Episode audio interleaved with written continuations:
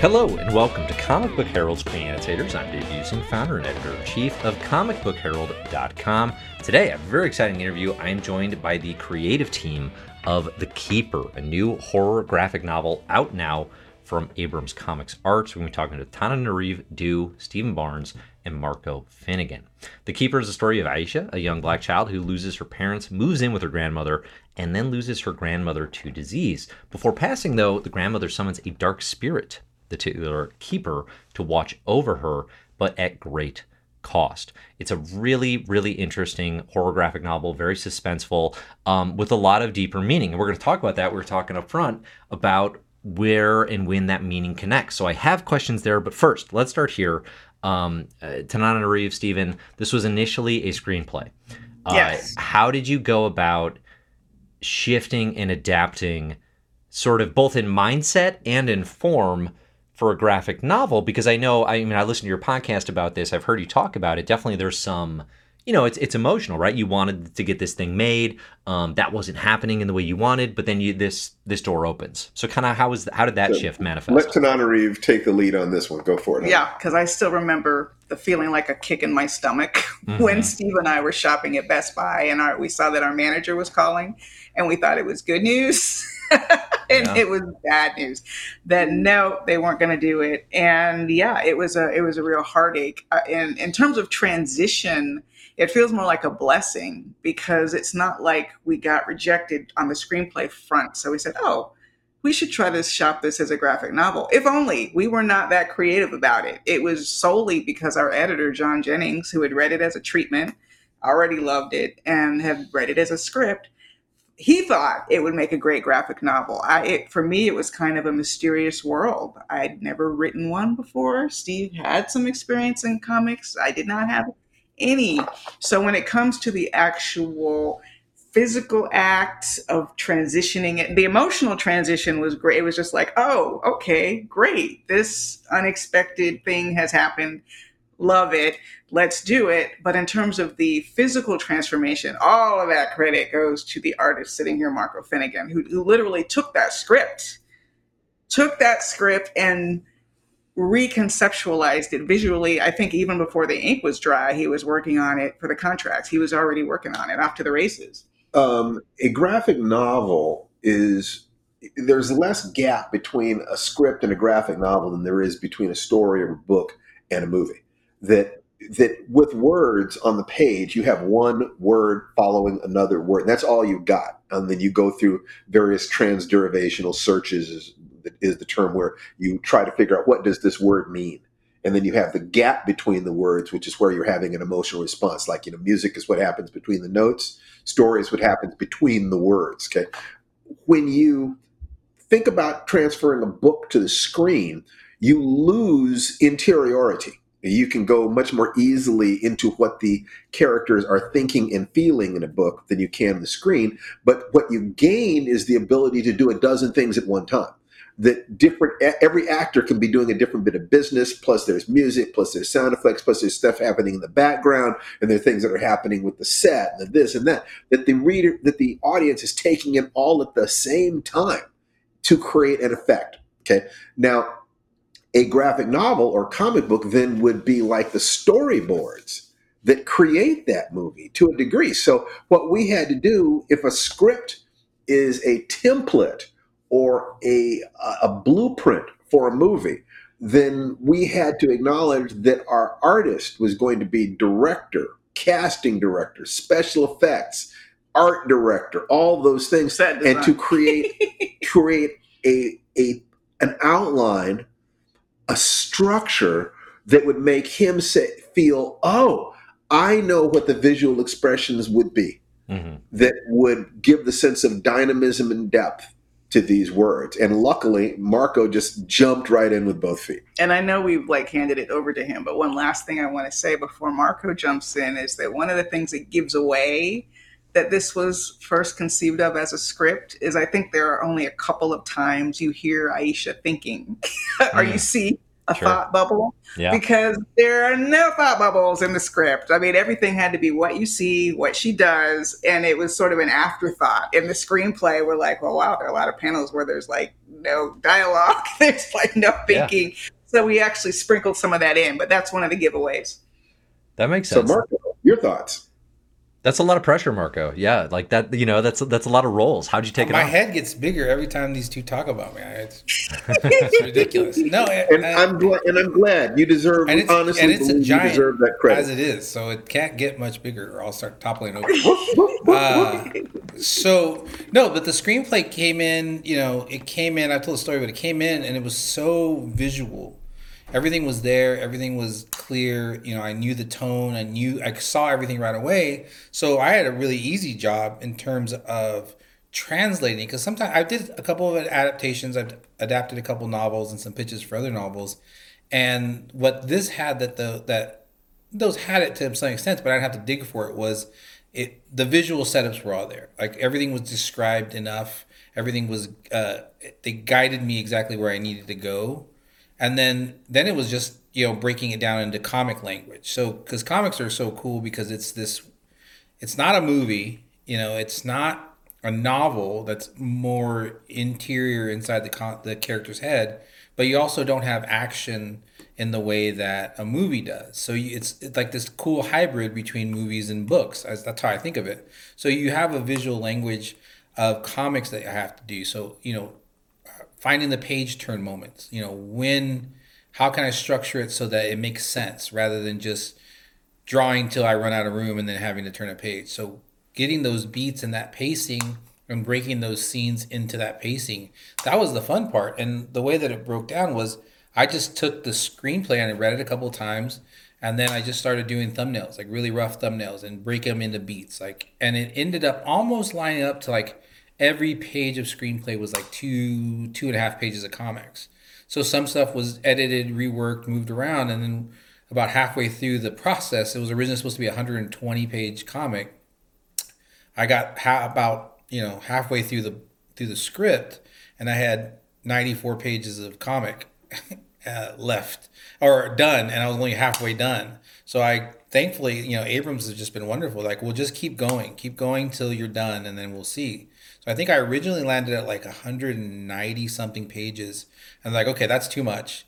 We need to cut it back to like 140, and then so we we had a nice big group meeting, and we kind of cut decided what we could cut and what we can consolidate, and we cut it back to like I think we got it to like 140 something, and they're like, well, you know what? How much do you need? And I I think we ended up at like 160 something, maybe 170. So they 66, 66 yeah. So so they gave us the room to play with and um, that was the trick. Yeah it's a good sized book. And uh so nice it, hardcover. Yeah.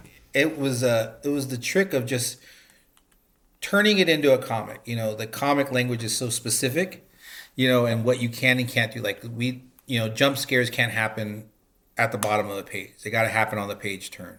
You know so any of those that were written into the screenplay we had to kind of either figure another way to create a mood or time them and pace them so that it's on the page turn you know? So you turn the page and something happens or you and it can't even really be on the facing page sometimes like it has to be like for more effect it's got to be the page turn. So just st- stuff like that which is you know i live for that stuff. That's my my favorite part of comics is is breaking the story down and and pacing it.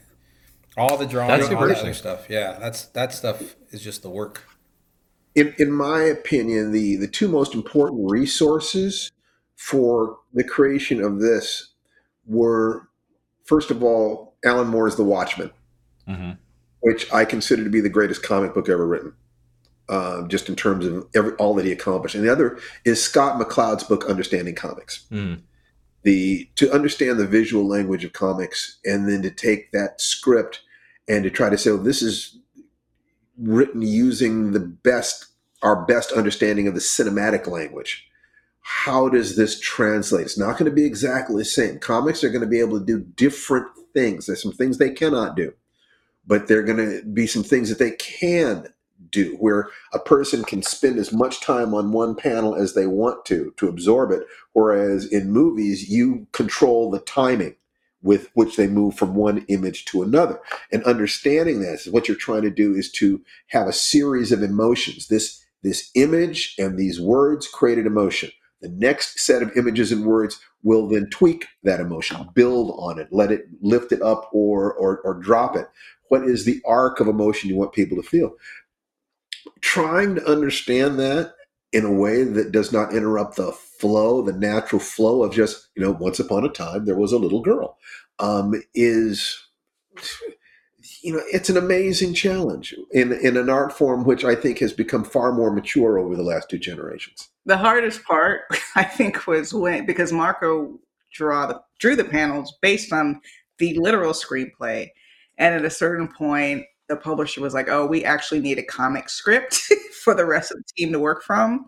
So we did it kind of backwards, where I had to then go back to what he had drawn and basically, because I'm like, "Well, here it is. Now we have to explain what's here." So Aisha touches the door. you know, I'm just like writing the script based on the art instead of the other way around. Yeah. So we've done the script in Writer Duet, uh, which is a terrific piece of online software uh, and it has different templates. It has a template for cinema. It has one for television. And it has one for graphic I novels and didn't comics. even use that. No, you didn't. No, I think it was just a Google Doc. Was it? It Yeah, was I a think Google so. Doc. Okay. I remember Yeah. you sent it to me. Yeah. Wasn't it? Yeah. Okay. All right. I've never. So we, we that means school. that what happened is that we experimented with with Writer Duet, and then transferred it to Google. Doc. Or I'm just lying my butt off trying to sound smarter than I really am. and plus, remember- different companies, different companies approach comic scripts in different ways. So it really Yeah, is up sure. to like how does Abrams do comics? Right. And I think when I, you know, I I've written a few comics, and it's funny because going at it from, I always draw first. So like when I sold my first graphic novel, I just drew it, you know, and I drew it in rough stick figure form, and then the editor's like, "Hey, this is great. We want to read the rest of the script," and I was like, "Uh, there is no script. This is Yeah. what's a script?" You know. So I had to go. So I had the same challenge is going back and making a script for the editors to kind of mark up and change. And so I think that's what's neat. I saw uh, Mike Mignola talk on Saturday at his documentary, and he was talking about Oh, yeah. how he doesn't he writes with images like he you know he can't he can't describe the way that leaves blow at a certain time to evoke a certain mood but he can draw the picture and i think you know those kind of thoughts are where some of us think in words you know beautifully like you two and some of us think in images and some of us think you know in some hybrid of the two and i think getting the script where all the words were so clearly written and there was such a you communicated the visuals so well was like candy for me because I was like, well, I can already see this, and I, you know, it got to a point where I knew that I wasn't paying. I paid attention to the dialogue for facial expressions and all that stuff, but the mood was just there. Like I don't think we ever sat down and were like, okay, at this point we need we need it to be No. this type of mood. At this point, it was just you know we were all kind of on the same page, and then when our colors came You were in- just off to the races, Mark. Yeah, no, no, no.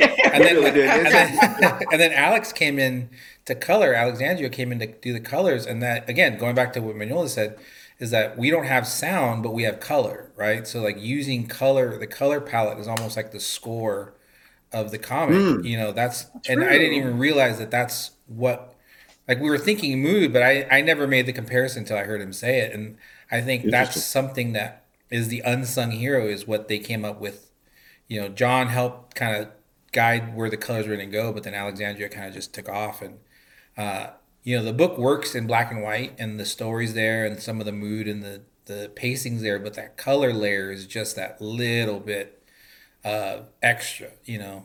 It's just like, you know, you can watch a movie with no sound and it still works, but if you have the right soundtrack to it, If it's good, right, if it's a good, good, right. movie, you can turn the sound off and follow everything that's happening. Right. And then a great movie, if you have a good sound, just makes that experience better. And I think Exactly. And I think so that's sound what and dialogue make it better. right. I just watched uh, Halloween for the first time, the John Carpenter Really? classic. I'm trying to. I'm trying to, yeah, I'm trying to catch up on my my Oh depravity God. or my my absence of horror movies, and uh, I'm trying to imagine that now with no sound because the soundtrack is so so Right. central to those That's right. moments. Yeah, John Um, John Carpenter and Alan Howarth's uh, minimalistic sound uh, musical track, just Mhm. wonderful. Ding, ding, ding, ding, ding, ding, Yeah. ding, ding, ding, ding. You know, the original house for Halloween is out in Pasadena. Oh yeah, they moved it out there. okay. Yeah, we've posed in front we of posed it. in front of it. Oh, very nice. We're that Amazing. nerdy about horror. So yes, we in are. case you were wondering, and I, you know what, I wasn't either. Like I wasn't super into horror until, and this I think is another feather in your hats. If you guys don't have enough feathers in your hats, but um, was when I we were doing this, I was like, oh man, they're like horror geniuses I'm working with, and I'm over here like trying to remember the last scary movie I saw, and so I went down like anything that you know Tananarive would ever say or tweet or anything. I was like, I gotta watch that. So that, you know, just so I can have something to say, something I can contribute. And I didn't. what you did so well is that I didn't know horror could be this emotional, like what you guys mm. did with the keeper. You know, I knew that it could be scary and it could be spooky and it could be uncomfortable, but you guys made it personal. I think. Like I think it was there was a sadness to it, but it wasn't. You know, we talked about it before. It wasn't like that wasn't the star of the show. It was the sadness.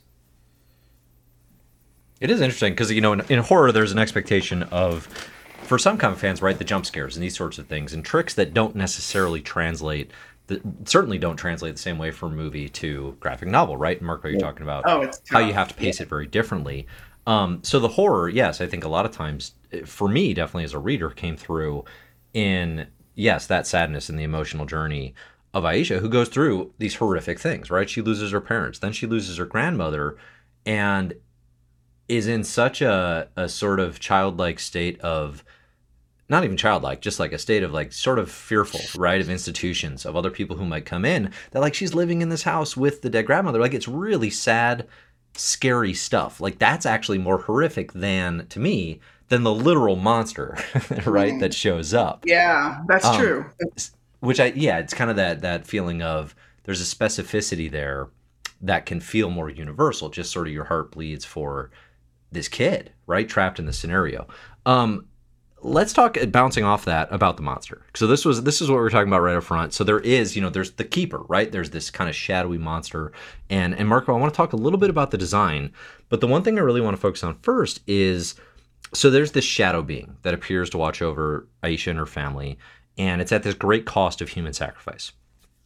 And and it's like it's it's representing I think a few things. Um, but one thing that I was you know kind of the least clear on was Aisha's experience is her grandmother's dying wish is for this keeper to protect her. And one thing I was unclear on is why is it so sort of cursed, right? In terms of what you wanted to convey with this monster, the the idea, the wish is benevolent, right? It's a grandmother trying to help her her granddaughter. Um, but the way the monster manifests is anything but. Uh, what was the, key to you in the representation of that? Well, on one level, you're talking about symbology. And so the monster is, in that sense, this, a symbol of several different things. Um, but what I insisted on, you know, and, and Tananarive wrote the you know, she had the original idea. We developed it together. Then she wrote the script. Then I got in and rewrote it with her. And then, you know, it was like that. So her name goes first on the book because she was in the in, in the pilot position in, in that sense. Um, but what I wanted to know from her is, well, let's base this monster on behave on either behavior of an animal or behavior of natural forces, so that we have some sense of the physics of it, some sense that it relates to our world as we understand it. And one of the things we know is there's no action without an equal and opposite reaction. You don't get something for nothing. That does not, it's not the way our world works. So if this monster is doing things for her, what does it want? What does it eat? What, are, what is its life cycle? You have to have the sense that it existed before Aisha was born and will it might exist after she's dead that this thing, where did it come from? What does it want? How does it do what it does? So that's the thing. This, it, in that sense, then it symbolizes what is it that we will do to survive. And the truth is that when it comes right down to it, the the thing to count on is that people will do anything to survive. They will sacrifice their ethics, they will sacrifice their values, they will do anything to survive when you do more than anything to survive. That is the unusual thing, the thing that people look at and say, this is wonderful. So when the grandmother makes a deal with a genie, deal with a demon to protect her granddaughter, she knew it would be a great price to do this. And so Aisha's Aisha's conundrum is you know what is she willing is she willing to risk her soul to save her life? Right. At what point is she the monster i think is the question. And in terms of the conception of it steve and i had a lot of conversations where he was really pressing me about the history of the creature and the relationship of the creature to their family and, and, and even predating their family, which was stuff that I had not really thought about. All I really knew at the beginning was that the first sign of it was ants, ants symbolizing decay, right? you know, and death. Like you, you, if you fall down dead on a sidewalk, you're gonna get covered in ants. Um, so it feels like death, looks like death, but then they congeal into a larger form. And I knew that what it ate or what powered it was life force. So it would start by killing all the plants, just suck the life force out of plants. Then it moves on to the I mean, I don't want to be too spoilery, but it moves on to other life forms. You know, at one point, Aisha's even trying to feed it like uh, rodents, to, to hope, hoping it yeah. will you know keep it from eating other things. other things but it this appetite is just so voracious it gets more and more voracious as time goes on and she has no control over it so this thing is there to protect her but that's it yeah. that's the that's the end of the commitment see and that's the terrible reality of life you cannot live without killing that you can be you know a member of the Jain group that that eats nothing but fruit and walks on nothing but rocks and you're still going to kill with every breath you take there's literally no way around it. That's the cycle of life. Um, and so all we did was take one little piece of that and make it more specific, more terrible, more two dimensional in, in, in a sense. We heightened its appetites because that's the dance between life and death, the thing that makes human life such a tragedy hmm. in some ways. I want to stick a feather in Marco's hat because I we were at um, the World uh, Worldcon as guests of honor recently, and and someone else there was the legendary uh, comics artist Gene Ha, and I was sitting next to him and just had him on the show uh, a few weeks ago, actually. Yeah, really. I pulled yeah. out my phone like a proud mother and say, "Oh, look, I wrote a book, my first graphic novel. Here's the yeah. cover." And he just like kept staring and staring and sinking into it. And I thought at first he was being so polite. because uh, everybody must do that, you know, all the time. But he finally said, he just said such great things about the creature design in particular. He said the hardest thing is the creature design. And he thought that Marco had really captured both the ambiguity and the specificity in the same image that was necessary to make this truly frightening. So take it away, Marco. How'd you come up with this great creature design? Well, I'm a genius. yeah, well, we know this. No, no, and and I'm really not, and I love that. I just like to hear that Gene Ha's story over and over and over and over because uh, he's one of my heroes. But uh, no, and I think I think I came at it with, you know, after reading the script a couple of times, is that I was trying to make it seem that it's the equivalent of a monster that's that feeling you get when you walk into a dark room. You know what is that like? And and my son who's 18 and he's a film major and he's a big horror buff his big thing that we always talk about is when we watch a movie he's always disappointed by the creature design because he's you know it's built up it's built up and then you finally see it and you're like rubber suit you know or whatever it is you know it always takes him out of it and he's you know he's in film school so he knows everything um, and so we always talked about that so when i was designing this is i didn't want it to be there's no way that the way that it was paced, there was no way that I was going to be able to create a design that once it's seen in the light is going to be is going to do it justice, especially without movement, right? Because the whole thing with the design is that there's things moving on it constantly. And so without that, I was just trying to give enough so that hopefully everybody who reads it gets a different idea in their imagination of what's happening in there. It's like that Quentin Tarantino thing, like when he did Reservoir Dogs and the they doesn't show the guy get his ear cut off, but you hear it, you know, and so it's more visceral because whatever you're imagining is worse than whatever you could see.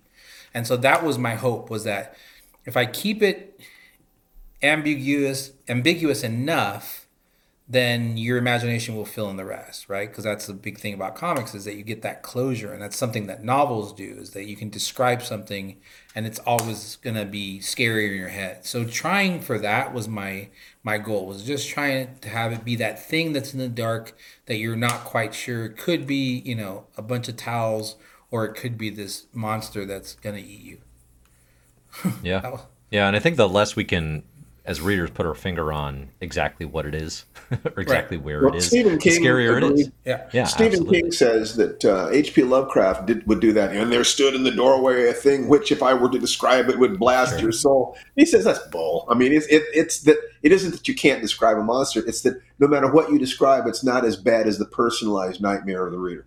Hmm. That if you said in there, I threw open the door and there stood a six foot cockroach, you'd say, "Oh my God, a six foot cockroach!" Well, at least it wasn't a seven foot cockroach, you know. So, yeah. but if you keep it just a little bit vague, then people fill in the horror with their own private nightmares, and that is always going to be worse than a generalized, you know, than than anything that you make, whether it's CGI or a rubber suit or a rod puppet or anything like that. But we did design, we to be completely honest, we designed this to be the storyboards of a movie that has not been made, such that if somebody were to want to make it, it could be made at a very good price. It's right. not an expensive movie. We know exactly how you do the effects. Shadows, if you have, you know, shadows and rod puppets. You know, and it's indirect. You never get a clear view of what it is that it is until it's well. I don't want. I don't want to. Don't want to say that, but it's all it's mostly suggestion and indirect and shadow and, and seeing pieces of it before so that your mind puts together the whole thing in its own way. You know like the, in the movie alien which is about as frightening a monster as i've ever seen you never saw the whole thing until the very very very end. And then you you finally got a, a few frames of the full monster. Uh, up until that point it's like what am i looking at what is it doing to people? We just don't know.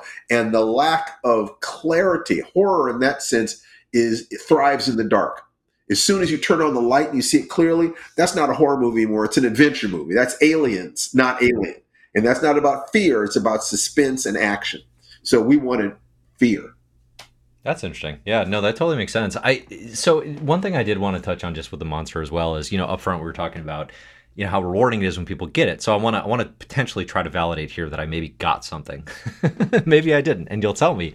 Um, so if I have to guess at it, uh, the keeper here, it, it, felt to me there was a quote, and I, I don't remember if it was yours or not. It's in the um the Horror Noire, which is the the documentary you did Tananarive through um you know you produced and and that's on Shudder. And I watched this recently. It's a great doc. I highly recommend it. We'll include a link here in the show notes. There's a quote in there that said, "Through the specific is how we get to the universal." And there was a specificity of Aisha's fear of falling into government programs specifically, right, for orphans and kind of how scary that is and the, the sense of like those not actually being good places to go. Um, that felt to me like a specific thing that I have not experienced, but connected deeply to universal themes of like just like tenants' rights and how scary it can be to feel like you're going to lose your housing and just like the very broad mistrust of institutions. So, right. am I tapping into something there with the keeper, or is that just one of many angles that this thing could represent. Oh no, that's one of the the underpinnings of the okay. story is it's not just housing insecurity. I mean, that's one level of it, of course, that I think maybe a lot of people can relate to, uh, especially in this economy. but but that abandonment, not having anyone to take care of you, and not feeling like you can approach the institutions that ostensibly are there to protect you. Like if you're in trouble on TV, you go to a police officer. For Aisha, the police represent threat because she represents threat to them. So this officer who confronted her was not seeing a child going through her things in a shed. He was seeing a burglar, right? there is a version of the keeper that I see very clearly where all the characters are white. I said I know exactly how we tell the story. It would have some a few differences, but most of it remains exactly the same. And you can make it about class or survival instead of race. Right. So ultimately, it's about survival. Uh, except that you have the additional thing that the institutions that, that Aisha would fall into were not made for her benefit, nor were they administered and constructed by people who necessarily saw her full humanity. Mm-hmm. You can't look at the history of black people in America without realizing these people were not viewed as being fully human. They were viewed as being less than and then treated that way.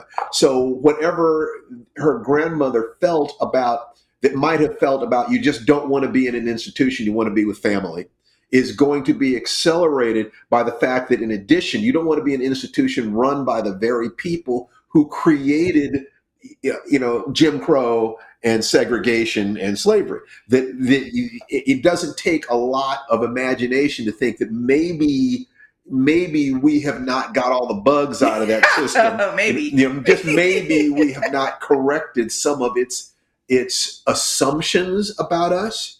You know, and so it's going to be even worse. And even if you, as a reader think, you know, something that's an exaggeration. As of the year 2000, all the institutions are fine. We're over it. It still makes sense that a grandmother, having been born in 1940 or 1930, whatever, would have the feelings she has and convey to Aisha the message she did, which would then have Aisha not trust those institutions. So whether you think, yeah, she's right, you don't want to be in those institutions, or you think, my God, it's tragic. Those institutions are exactly what Aisha needs. And because of our history in this country, she cannot see it. And the grandmother could, it doesn't matter. It works either way. So when we think through these things and ask ourselves, what is the impact of this scene, this image, this thematic going to be on a black reader, on a white reader, on a liberal reader, on a conservative reader, on this or that? What you want is to go beyond all of that to the humanity of a child alone who needs to know who can I trust to help me survive. That is universal. So that, that, that quote about when you go deeply enough into the specific, you emerge at the universal. And I like to feel like, and Marco has a great story about this too. I want you to tell, but I, I wanted to say first before I uh, hand it over to you, Marco, that I feel like there's a, there's hope inside this story too. There's sadness, but there's also hope and a little bit of irony because I mean I don't think it's too spoilery to say that if you look at the book, there was a place she could have gone, right? there there was a there was a, a place right there sure, she yeah. could have gone. Uh, but she didn't know it, and her grandmother didn't know it, and and so as a child will do, who's just trying to cope and wants to listen to what her grandmother said, she goes to this extraordinary length to try to stay out of the system. Yeah, What's yeah. the story with Marco to tell? Marco, um, your upbringing, your mom, the oh, yeah. things that she used to tell you. Yeah, so I grew up, you know, Mexican American and uh, you know, single mom, and the big thing was, you know, we were always told like, if you get hurt, don't call an ambulance. You know, call me, I'll come get you.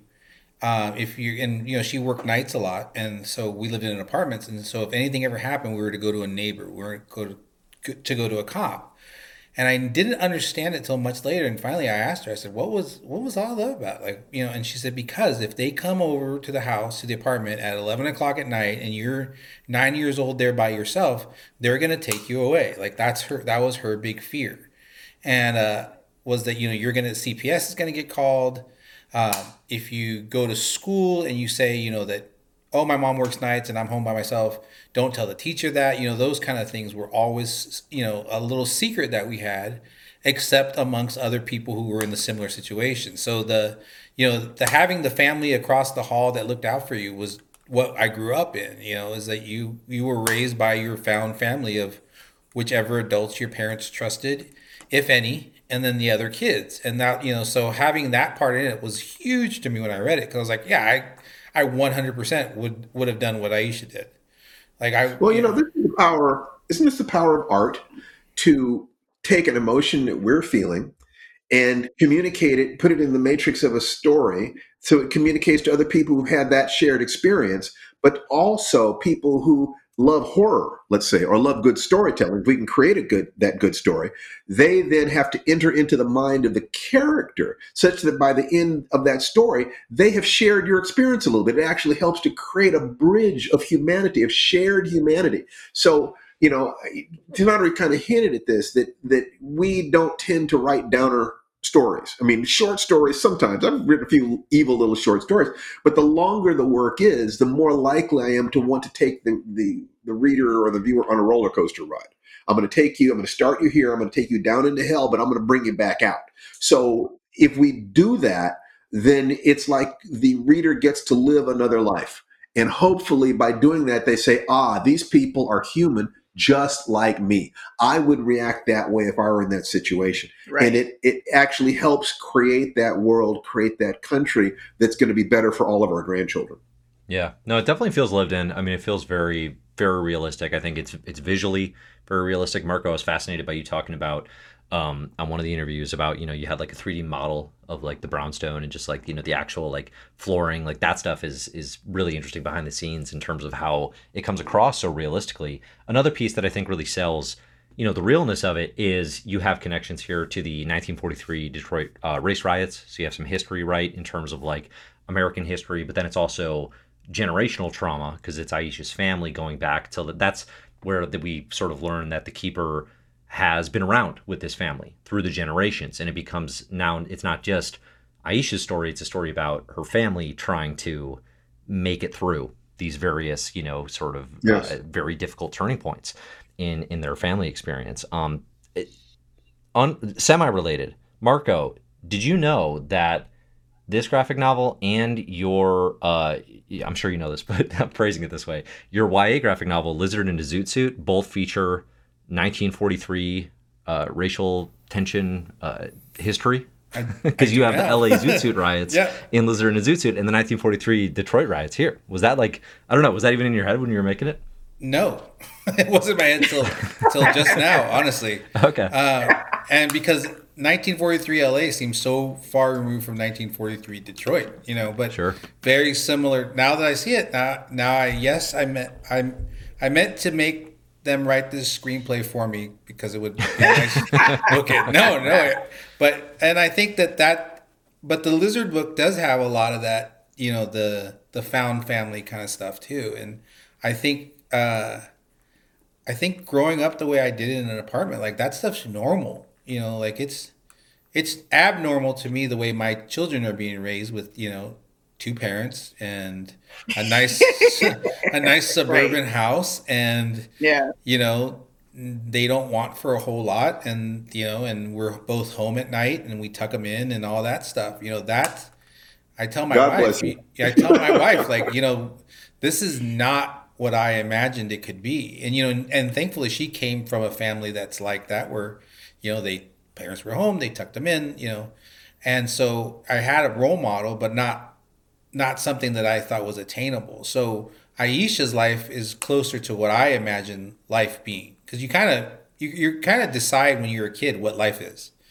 you know, and then the rest of your adult life you're either trying to prove that theory or surprised that it's not proven. And so I think I always when I think of life I think of like Aisha, you know, and I don't think oh yeah I'm I live in Temecula and it's safe and nothing's gonna harm me. You know, at night I still go in and make sure my kids are breathing and I nudge them. And you know, my oldest is in college, and I text them every night to, you know, and mm. wait for the reply. You know, that's kind of that thing right. that's always there. Exactly. And you know, why is it 3 a.m.? You know, I'll wait up till 3 a.m. for him to say goodnight. You know, that kind of stuff. So it's very different. But I think that was the hard thing reading the first time. And I told them before that the, you know my wonderful writers that I you know they made me tear up the first time I read it. Like within the first pages, I was like, no, that's not cool. That's not that's not a good that's you know, that's that's not right. you know, right off the bat. You know, I wanted more hamburger and ketchup happy faces, you know? And uh and so and then there's that part. That's my favorite part is when she makes it at lunch, you know, when she makes that thing at lunch because it's such a like a knife in the heart. You know, that's the stuff that I love. And the monster stuff's always cool to draw and stuff exploding is always cool, but being able to get that little ketchup happy face on there again was yeah. you know, super cool. You know, uh, Tananarive just turned to me at one point and said that a particular scene that Marco mentioned was me. But what I want to make clear is that, yeah, I I have you know three million words and thirty books and work in television this that, and I am in awe of my wife.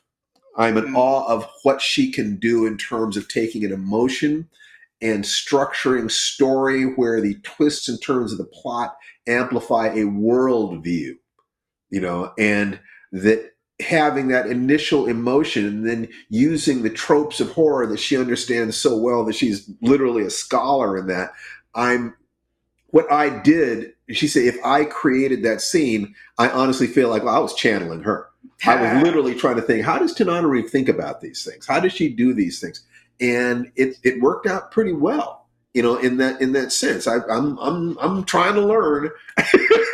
well, we're always trying to get it right. We're always learning from each other. And of course, this whole project has been a huge learning experience for me. It's exposed me to an entirely new world. Even just an interview like this and media like this, these are not interviews that I've done before. So it's always sure. great to to learn new ways to create, new ways to reach audiences and tell stories. It's that's so there's somebody listening to this who has a comic project that they need to put us on because yeah. I, am I'm, I'm now understanding so much more about how to do this. I think we're just getting By us, better. me too, by the way. I'm- yeah, absolutely, Marco. Absolutely, I'm, I'm, part of that us. Just for everybody listening, for hire. There you go. Yeah, you get a movie deal. I'm going to be so jealous. I'm going to be so jealous when you guys make another graphic novel with somebody else. I'm like, mm, that's fine. Aww. That's fine. You went well, that way. you know, we'll we'll see about that next. I'm gonna be petty. You know I'm gonna be petty. It's not gonna. It's not gonna. I understand. Be, be petty. Go. You know, you fight fight for what you want, man. I sure do. But no, they. I mean, and I think that that you guys have such a strong visual language that where you said, you know, you're channeling Tananarive when you're writing. You know, I'm channeling you guys when I'm drawing. Like I don't. There was never a moment where I was like, well, I could do. I can come up with a better idea you know it was how can i mine this really good idea for this other format you know it was never like well that makes you an ideal collaborator right it, it was never yeah. like well this will never work as a comic. Like it's gonna now it's like this is super fun to figure out how because at the end of, it's just a good story it's just a great story not even a good story right. it's just a great story. So then it's just a matter of putting those putting all that good stuff into a different format. And so well if know, a story spoiled. if the success of a story is when the person puts the story down or closes the book or turns off the television or walks out of the theater they have a particular emotion. There's something that they're feeling.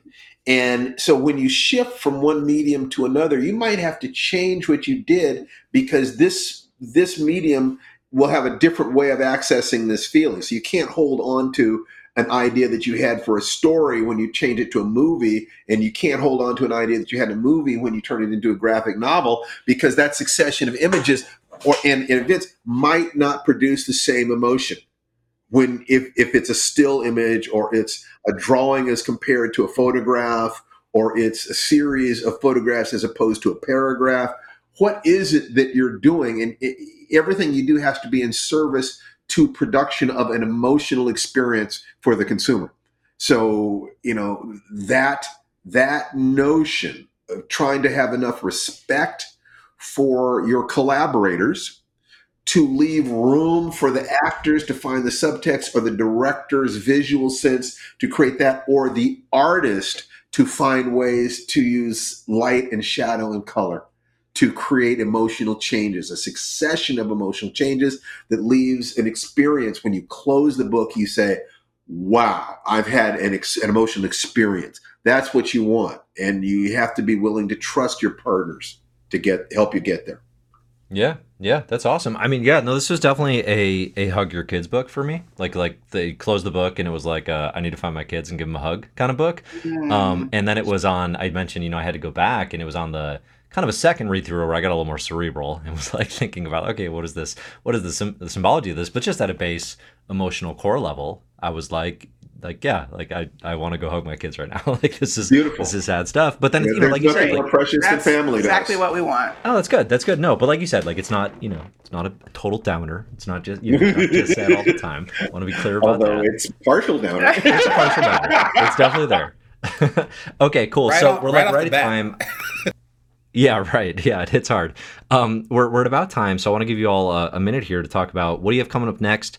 What do you want people to check out? Um, you know, where should people find your stuff? Let's start with uh, Marco. Let's start with you.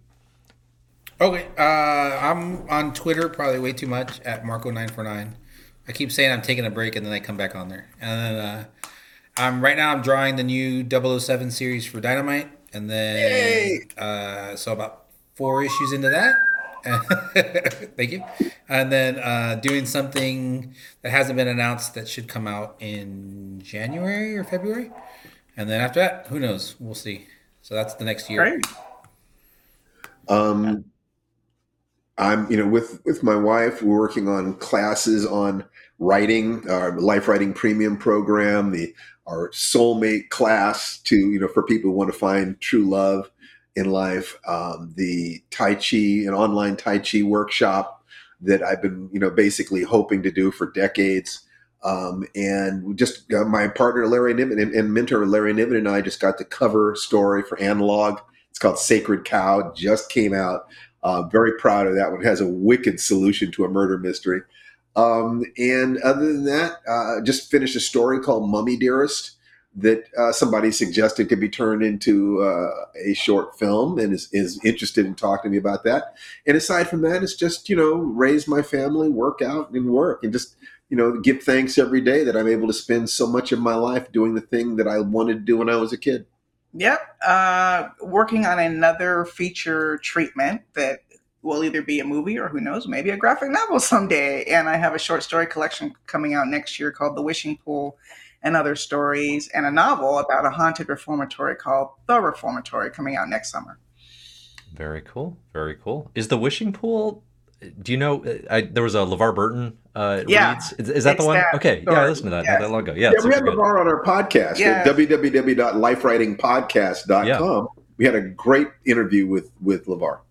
Awesome, awesome. People check that out. Yeah, highly recommended, and, and that story was yeah very effective as well. So, all right, this was great. I, I super appreciate people taking the t- all of you taking the time to come talk to me today. Thank and you. the keeper, Alfred Abrams. Everybody can find that. Uh, we'll include links in the show notes to check it out. But thanks for your time. Thanks, Thanks so much. welcome.